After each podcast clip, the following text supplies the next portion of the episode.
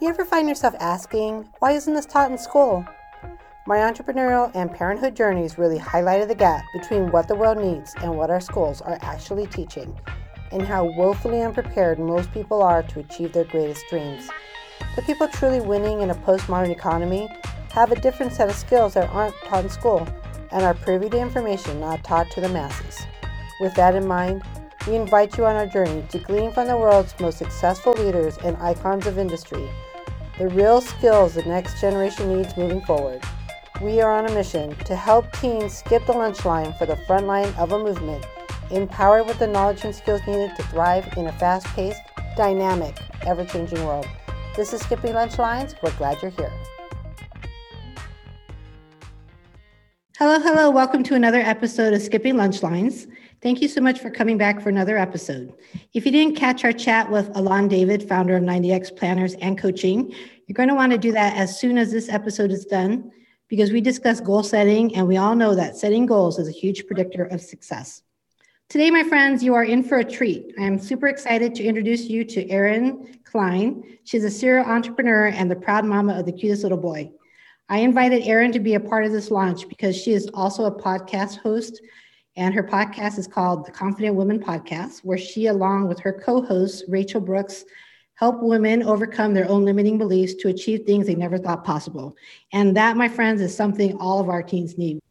Welcome to the show, Erin. Thank you. I'm so excited.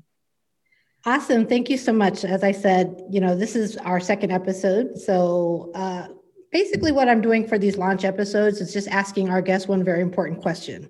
And that is what is the one thing that helped you become the successful entrepreneur you are today? the one thing. Um, if I had to think of one thing that it would be, um, would be resiliency.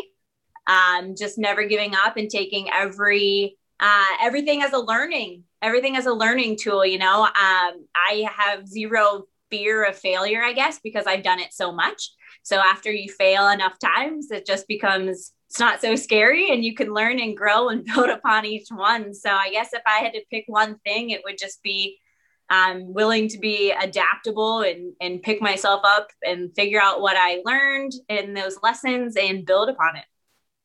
Right. I love that. You know, resiliency is such an important skill to have in life. And I'm wondering, was there something in your background, um, your parenting that you, you know your parents instilled in you that helped you to be to be resilient? Um, probably. I, I think a lot of it is uh, growing up playing sports. I'm very into sports a lot. I coach basketball now. Like, I think having kind of like an athletic background and that competitive background, right? It's kind of in sports, you learn if you get knocked down or you mess up, right? If you either hang your head down on the sideline and don't get back in the game because you're crying about the play, or you figure it out and you learn and you get better and it's just that that drive and that want to get better i think with my my parents um was a lot of tough love kind of and, and i don't mean that in like a bad way like they were great parents and they loved me but there was definitely that um you know pick yourself up dust your knees off and keep going kind of parenting for sure and um I don't want it to sound bad. There, there was definitely nurturing, but, but I think just having yeah parents that that tough love and and just being around, I guess, athletics and that competitiveness and having coaches along the way that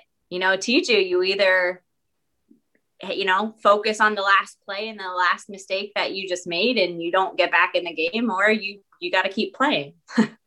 right. And so, do you remember your first real failure, like in terms of? Uh, like was your first game and then how you initially felt and maybe what your coaches were able to do to like kind of pull you out from that or were you like, uh, confident yeah um that's a really really good question my first big failure like ever i don't know i don't know if i because i feel like i can think of a million failures i've had in life business relationships sports but i think if we're talking as a kid growing up I remember being a sophomore in high school and getting a chance to be a um, play varsity basketball, which was exciting for that for when you're a sophomore. That's pretty cool.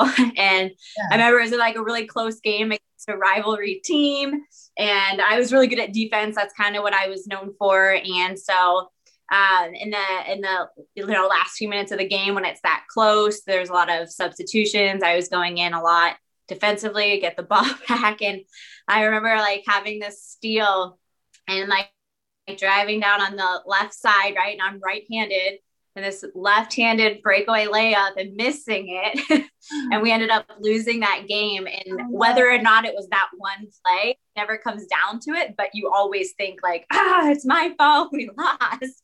Um, and, and from that, and it was a left-handed layup, right? And I'm right-handed, and so the next few days um, at practice, I made sure that when practice was over, like I just worked on shooting with my left hand over and over and over again because I was like, I don't want to have that chance again. And because my left hand is my weak side, having you know what I mean? I did. I just wanted to get better at it. So I think that I haven't even. Thanks, Dara. I haven't even thought about that in forever. Now I'm still mad. I missed that layup. Well, no, yeah, and obviously stuck. yeah, I love that because you know at the end of the day, you didn't dwell on it too long. You know, you didn't let it stop you from from playing the game. You know, you got back in the game and you said, okay, you know what, this is a this is my weakness, and I'm going to go ahead and you know work on this thing. Um, but also not ignoring your strengths as well you know so i love that uh, were your coaches like really supportive uh, in that when you when you lost or were they like, how did they react to that? Um, I think my coaches were pretty good about knowing um, some of our personalities. And I, after games, especially after a loss, like I can bounce back and, and change my attitude and be ready to go. Um, but I need some time.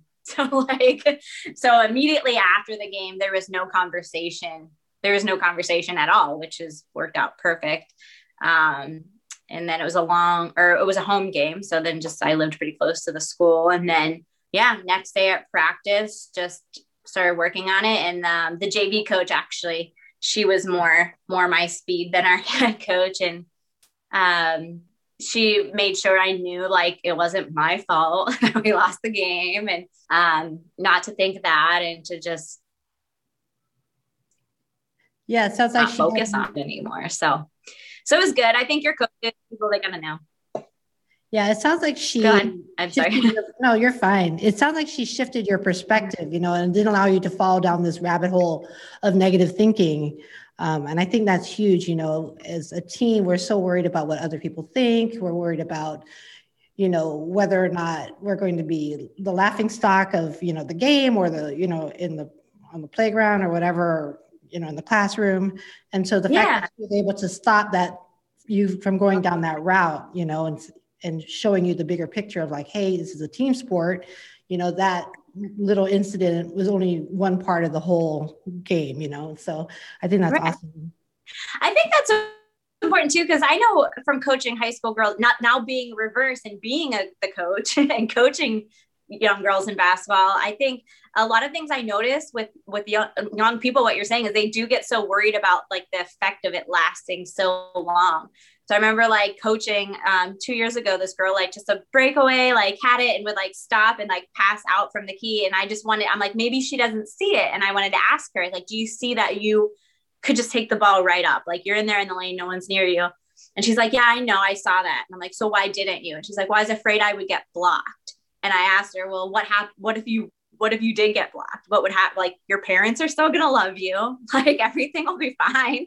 Like the world will still go on. Like some people are so afraid of like making those mistakes or having that happen. And, and we put it, we make it such a, uh, make just such a mountain out of a molehill. You know what I mean? Where it's like, you're not, no, there's no such thing as a perfect game of basketball. So there's no such thing as a perfect whatever. So it's okay to make those mistakes. And like if something does happen that's awful like that, then it's not even awful, but like it, it's fine, right? I think teenagers and high school students and kids need to learn that like it doesn't when we're in high school, like you think everything's gonna carry on with you for the rest of your life. And it, right. It's, yeah.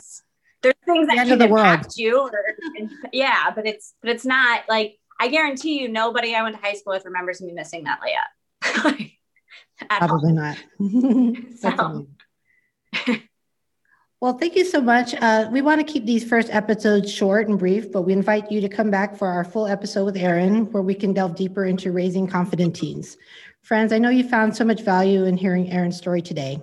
I encourage you to reach out to Erin and let her know what you thought of today's episode. Erin, where can people reach you?